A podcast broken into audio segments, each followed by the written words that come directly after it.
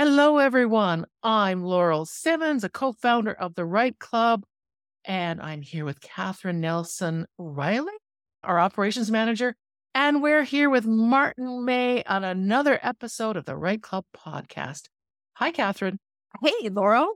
This has been such an exciting episode today, and actually, two episodes. There was so much information that Martin provided on his story that we're we've got two episodes for Martin, which is awesome.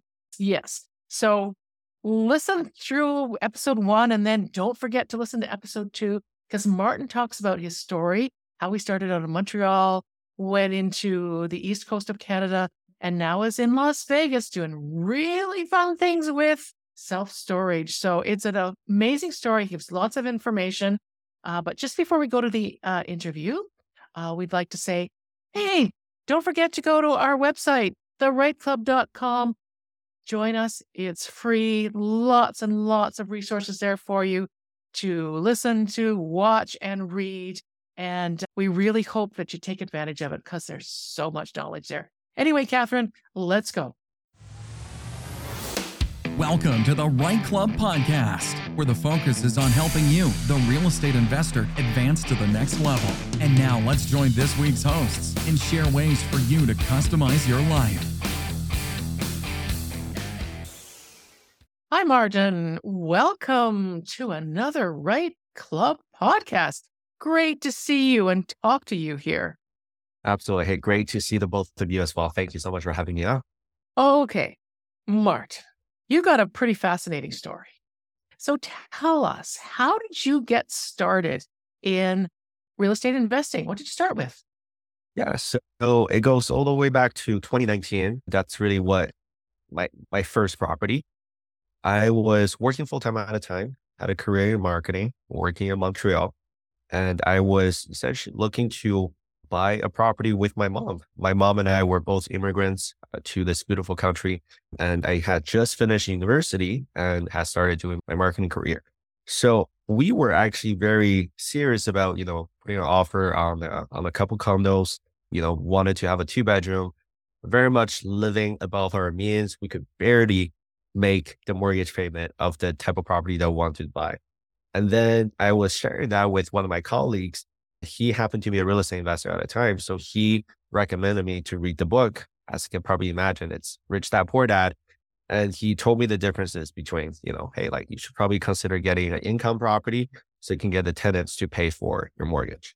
So that's very much, you know, what opened up my eyes. And I literally told my realtor the next day, I was like, hey, as soon as I finish the book, I told my realtor, uh, let's stop looking for condos. Let's look for a little investment property. So we absolutely just changed the direction 180, ended up closing on this deal. It's a duplex, a little rundown. It was such an interesting experience because we were supposed to buy this like pre-construction condo that was, you know, barely that that that, that will very much like stretch us very thin. But instead we opted into that this really rundown duplex that's cheaper than the brand new condo. So it was a very interesting experience. My realtor didn't think I could handle it. She actually very much advised against it. Uh, but we ended up buying this duplex. That's where we rented out room per room to different tenants. Me and my mom, we had, you know, our own separate rooms, but we were able to cover all of the debt service, all of the operating expenses. And that's where I learned about renovations. That's where I learned about managing tenants and living with tenants. So that was my first exposure to real estate investing. And then from there, I mean, you didn't stop there. you got the bug. That's right. No, from there, um, it was interesting. In order to maximize it, right? That's where I converted the two living rooms in the duplex into additional bedrooms just so I can get some additional money. Um, and from that experience, I realized, first of all, sure, living with tenants, you know, it's a great form of house hacking, but I was continuously looking for ways to have a bit of separation, to have some privacy. So I realized, okay, instead of buying a duplex, if we have more units under one roof, I could potentially live in one unit and all the other units are going to cover the rent. So I don't have to, uh, you know, share a unit with the tenants anymore. So that was what forcing me to start looking for bigger units. But at the same time, I was dealing with, you know, a really crappy tenants at a time, trying to get them to move out. And because we're in Quebec, the tenancy laws weren't the most friendly for the investors. So as soon as I came across the New Brunswick market, um, I realized that the laws were completely different. This was back in 2019, 2020. And I realized the tenancy laws were, they really make a huge difference. I also came across the New Brunswick market. It, it really captivated my interest because of the price per door that you see there. Uh, so at the time, you know, my Montreal duplex, it cost about 570,000. For each unit, I could get about a thousand two, a thousand three for rent. Um, now you could get the same amount of rent for properties in New Brunswick, but the duplex I was looking at, or the fourplexes I was looking at, they're renting at about 50,000 per door. So the cash flow potential is just so much better compared to what I could get in Montreal. So that, that's when the wheels started turning. And I realized, huh, what am I doing paying properties in, in Montreal? I can very much, you know, go out of the province, get way better cash flow, get way better return on my money. So that's when, the, you know, New Brunswick really caught my eye. So you're in New Brunswick and you did how many years? Because you're out of New Brunswick right now. How many years did you buy properties in New Brunswick? Yeah. So what was fascinating was we, you know, when I said we, it's me and my wife, we were putting offers left and right, right? And we realized we weren't the only ones uh, that saw the potential there. Our realtor was telling us, you know, we, we made the offer on this little triplex. Um, I believe it was around 180,000 uh, for this triplex in downtown Moncton, right next to the schools. A realtor was telling us, hey, there's 16 other offers, and they were mostly coming from Ontario and Quebec. And we were like, what the heck? what is happening? You know, we thought this was like, you know, just the middle of nowhere in Canada and nobody would even know about Moncton. But it turns out, you know, the real estate market was really on the rise and there was a lot of interest coming from out of province buyers. So what we started to realize was, first of all, we needed to find a way to differentiate. We need to be able to compete with them, not on the price. We need to find a creative way to find opportunities ourselves. So guys, that's actually when I started seriously consider consume a lot of content, you know, from the right club, from, you know, uh, podcasts like Austin Yeh and Mayus, um, just podcasts, any podcast I could get my hands on, both in Canada and the US. In the US, I love Big Pockets. I loved, you know, all of these real estate investing podcasts.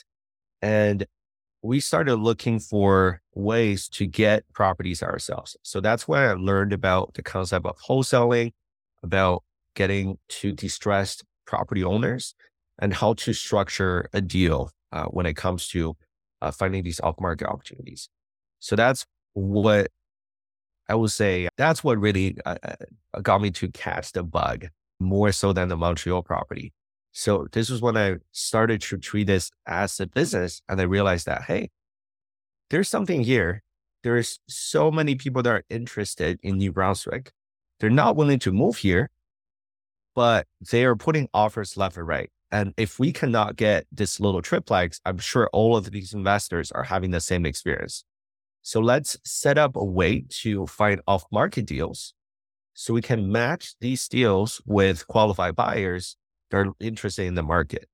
And for the deals that we really like, that we really value, we can hold on to them ourselves. So we ended up staying there for over two years, build an entire ecosystem of off market pipeline. And we essentially, you know, kept properties for ourselves. We kept properties for our partners. We wholesaled a bunch. For the properties that were too small, we simply flipped them. For the properties that, you know, that, that fit our buy box, we held on to them as our portfolio. And that's like, that's a huge deal. I mean, that's a, a lot of work and you were really successful. But I know that you are talking to us from Las Vegas, Nevada right now. So there's a quite a difference between New Brunswick, Moncton, New Brunswick, and Las Vegas, Nevada in so many ways. You, I mean, I couldn't even count them all, right? What are you doing in Las Vegas? Are you looking to create generational wealth and get one step closer to financial freedom? Then Better Mortgage Select is the mortgage brokerage for you.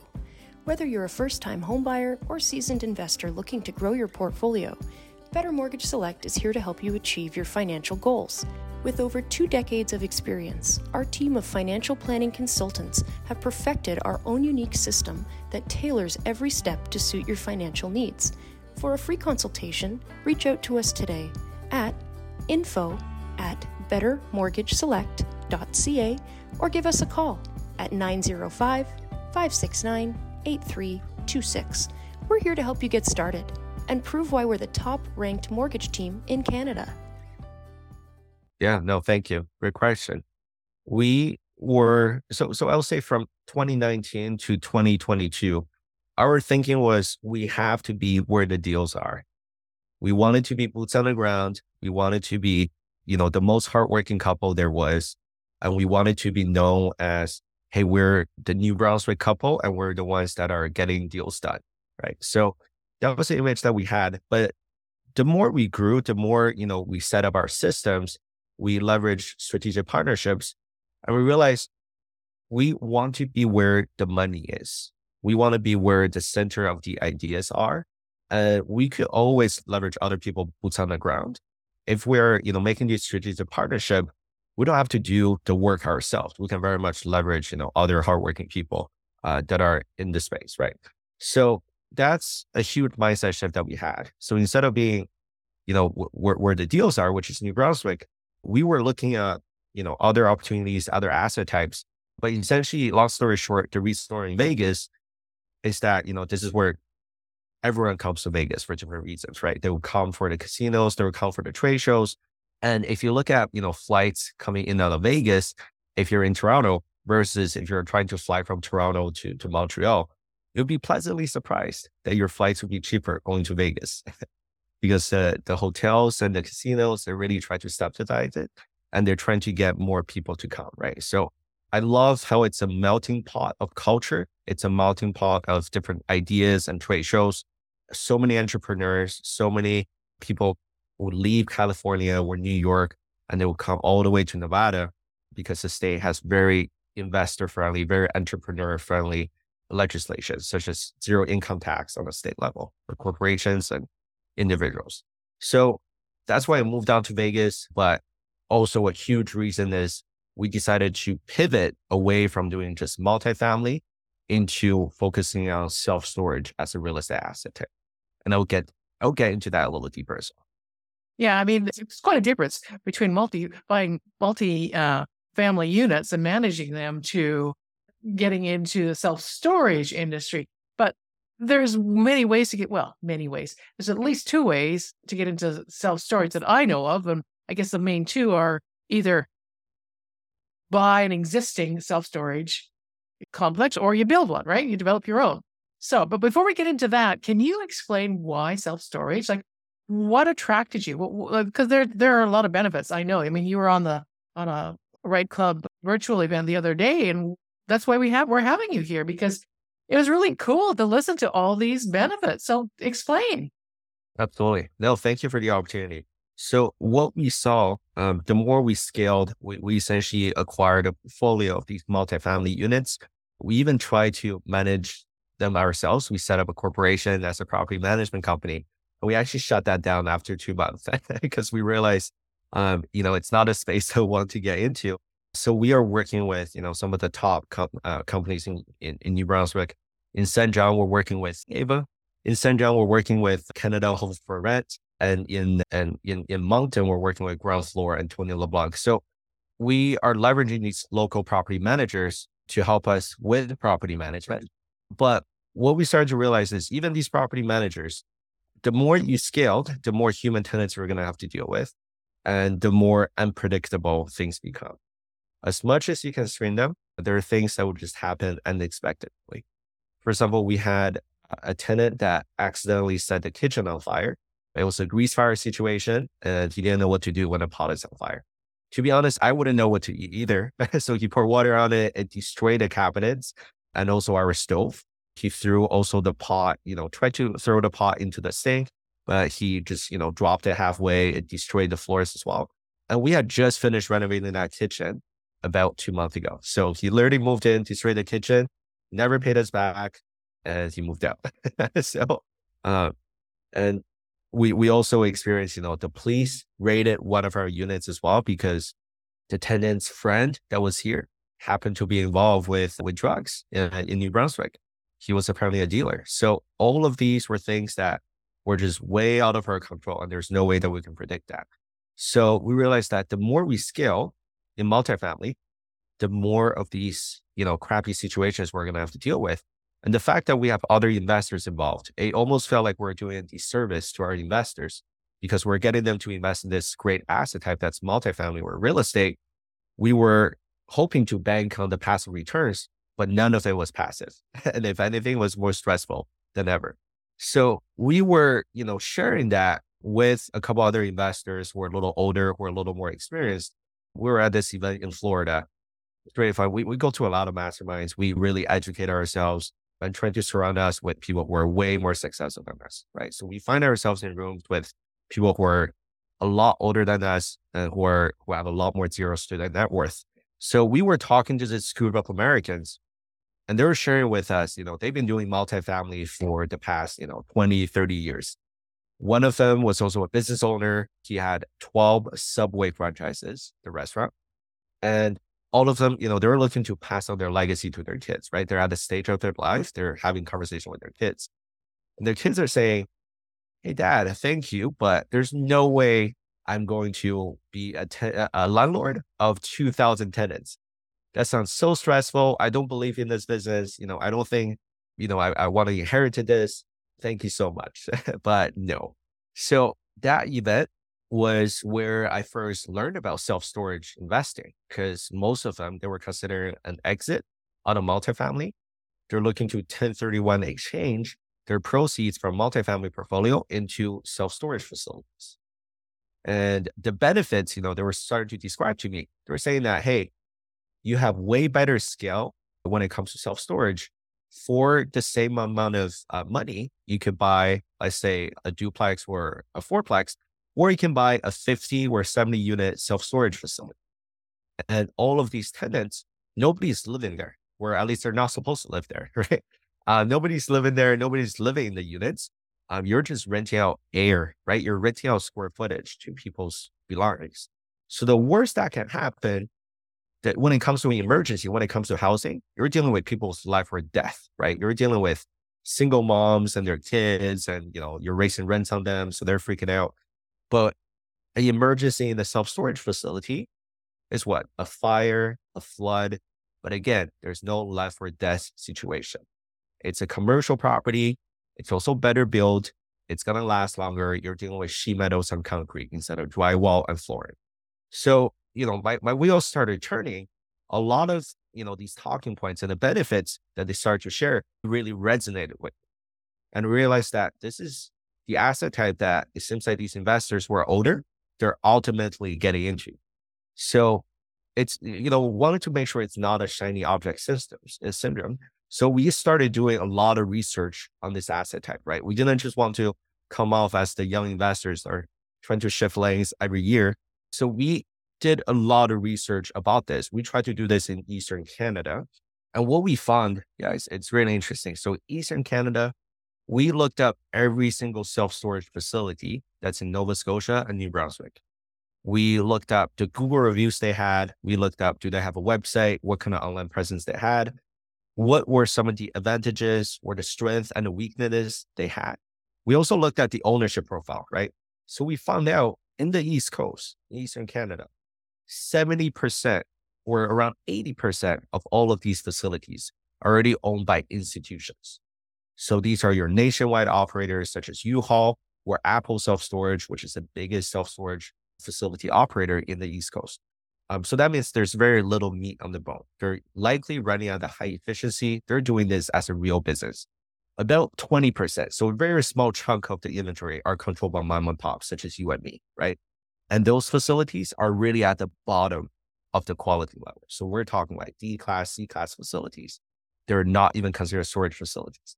So we tried to send these owners a letter just to see if there's any interest in selling. Uh, we did that for, you know, New Brunswick and Nova Scotia. But as soon as we started consuming some self-storage podcasts and also started doing research of our own, on the US side, the, the, the ownership structure is actually completely flipped. So most of the facilities down in the US are controlled by mom and pop operators these massive nation, uh, nationwide operators, REITs, real estate investment trusts, and these private equity family offices, these institutional investors, they control only less than 30% of the entire market combined. So there's a drastic difference between Canada and the US. In the US, it's still extremely fragmented. We have 10 times the population, and we have essentially the, the American culture they love to consume, right? Especially in the Sunbelt states. They don't have basements. The houses are built without basement, without attics. Um, so Americans, they need self-storage.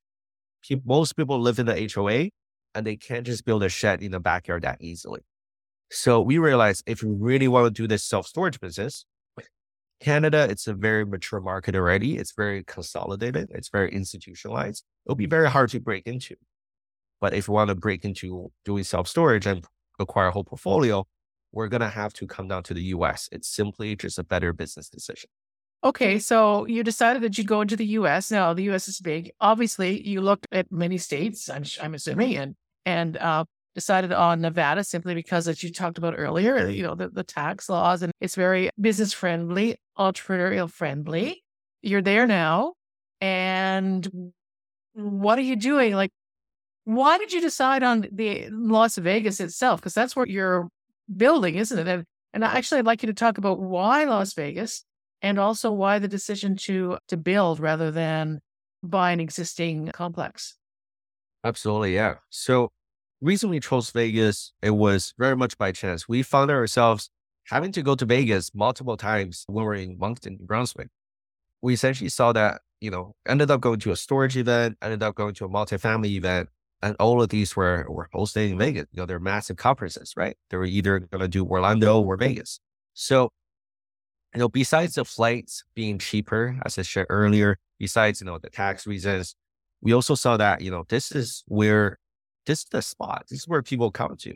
We found out that, you know, this city has the highest concentration of family offices of these institutional investors. And that's, this is where people want to host events. This is where people want to invest high net worth individuals to come to events. So we wanted to be surrounded by people of this caliber and we wanted to be in the city where we can easily get access to influential people, right? And also just, you know, moving from Moncton to, to Vegas, it, it was a nice little upgrade. Uh, day nights got a lot more fun. There's so much more to do, as you can imagine. And when it comes to doing projects, we are actually not doing projects at all in Nevada just yet. We're looking for opportunities, but in Nevada, the land cost is really high and it's not necessarily uh, the the best market because there's so there's been so much competition. There's been so much uh, new development that's been happening in, in Vegas and the rest of Nevada. So we're looking. They're actually mostly in the Sunbelt states. So we're talking Texas, we're talking Arizona, talking Florida, all of these states.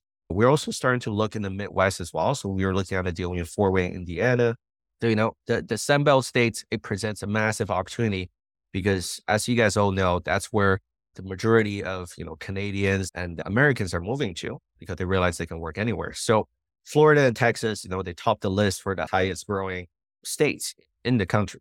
Whereas places like California and New York, they're losing the population, right? So they're they, they, they rank as the bottom for for having any population growth because everyone's leaving. So we see massive opportunities in secondary and tertiary markets in places like Texas and Florida. So that's why we have a project in El Paso, Texas right now. You know, it's uh, four acres.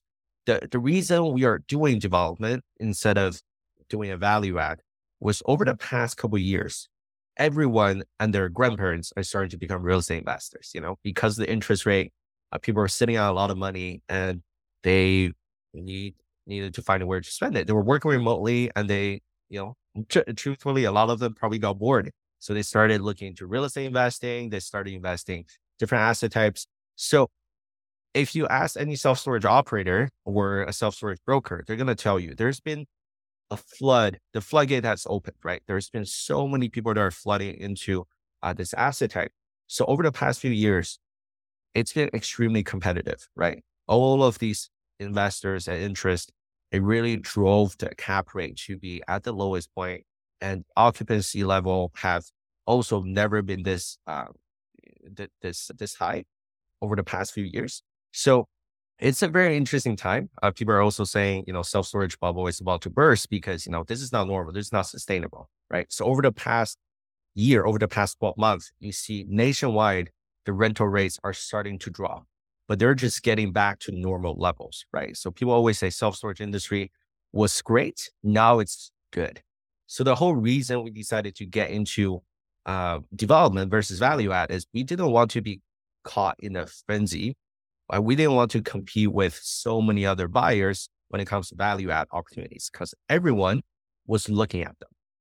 The new investors, the experienced investors, the institutional investors looking to consolidate. So these asset types were trading at a, a unprecedented value compared to you know what's considered a fair value. So we're trying to find the best way to tap into this market. We decided to partner up with a development consultant that develops properties for REITs for the past 25 years. So their team will usually look for vacant parcels and they will build facilities that are suitable for class A development. So they look at demographics data, they look at, you know, the market data, they look at saturation levels, and they make sure that, you know, this is a sustainable project, not just in the short term, but over the next five to 10 years, right? And there's obviously way fewer people that are looking for vacant lots compared to people that are looking for self storage facilities. So right off the bat, we saw a drop in competition, right? When we're putting offers on land, there's not as many competition, not as much competition that's happening. When we're uh, working with land as well, the sellers are more likely to work with us on the terms, right? So either seller financing will work with us on a longer timeline because they have truthfully no other options. So it's a lot easier for us to negotiate. But even just as a product, uh, when you're building from the ground up, banks, institutions, they need to see what type of team you have. They need to see all the due diligence that you have done, right? So it's very hard to overpay for a property when you're doing a development because banks are just not going to lend you money. If this is a bad project, they're going to see, okay, where's your feasibility study? Where is your site plan? Where's your entitlement? And you have to work with the city as well. The city has to give their stamps of approval and you work with your consultants, you work with multiple different trades, right? To bring this project into a reality. At any given point, if any of them says no, this project cannot proceed, right? When it comes to value add, you can easily overpay. you can easily find a lender or find an investor that's going to give you a down payment that you need to, to overpay for a property, but not so much for development. For development, everything has to be done to the T and you have to know what you're doing because that's how you can get the financing for it. So I find that to be actually a really good way to protect myself um, and protect all of my investors that are involved. Um, as a product, when you're building brand new, you are required to do, usually required to do a feasibility study, right? Banks require that. And the consultant of the feasibility study is going to study the market, know exactly what the market needs. Maybe the market needs more temperature controlled five by fives instead of outdoor drive up 20 by 20s, right? So you're able to create a product that has the best product market fit. So you're able to create a facility that suits the needs, the exact needs of this market. Compared to if you buy a value add, you simply cannot do that because if you buy a value add, you know, that property was probably built over the last 10, 20, or even 30 years. It was built according to the demand that much longer ago, right? So there are so many different advantages when it comes to, you know, doing a ground up. Part of our grand exit strategy is our end buyer, right? We're not looking to sell from Martin to Catherine. We're looking to sell from Martin to a company like Public Storage. So we want to sell our portfolio to REIT as the ultimate institutional exit strategy. So we need to know exactly what they're looking for. And these REITs are, you know, their first choice is a temperature controlled A class facility. So we wanted to get directly to that so that we can build a whole portfolio of these and have a huge exit uh, by, by selling it to these REITs who are looking for a market consolidation. All right. So, Martin, what's the best place for people to reach you? Yep. So if they, you know, go on Instagram, they can look up Martin Storage. they will find me. I'm on there as it's Martin Mei. But if you just look up Martin Storage, my name is going to pop up. You can always find me on Facebook, any of the social media platforms, obviously. Our group is operated under Meili Investment Group. Uh, but as I said, the best way is to just look at my personal name and I'll be happy to answer any questions that you have, like wholesaling, New Brunswick, self storage, always out here trying to add value to anyone that's reached out. So, okay, great. And we also have your contact information in our show notes. So, anybody's listening, you want to go on, on and, and look at the show notes, that information is there. Okay, thank you so very much, Martin. This was great. So much information. Wonderful. Thank you so much for having me. I had a lot of fun doing this. Wow. Laurel, that was quite the episode and the information that Martin brought with us. It's definitely one of those episodes where you where I know I'll be going back to listen to several times with so much information and he's sharing his strategies with us. And I'm so glad that we also have a part two so we can we've been able to continue the education. Absolutely. So yes, Catherine, it was great. There's so much information there. And again, please listen to part two because he gives even more information. So until next time, what are we saying? Come grow with us and customize your life.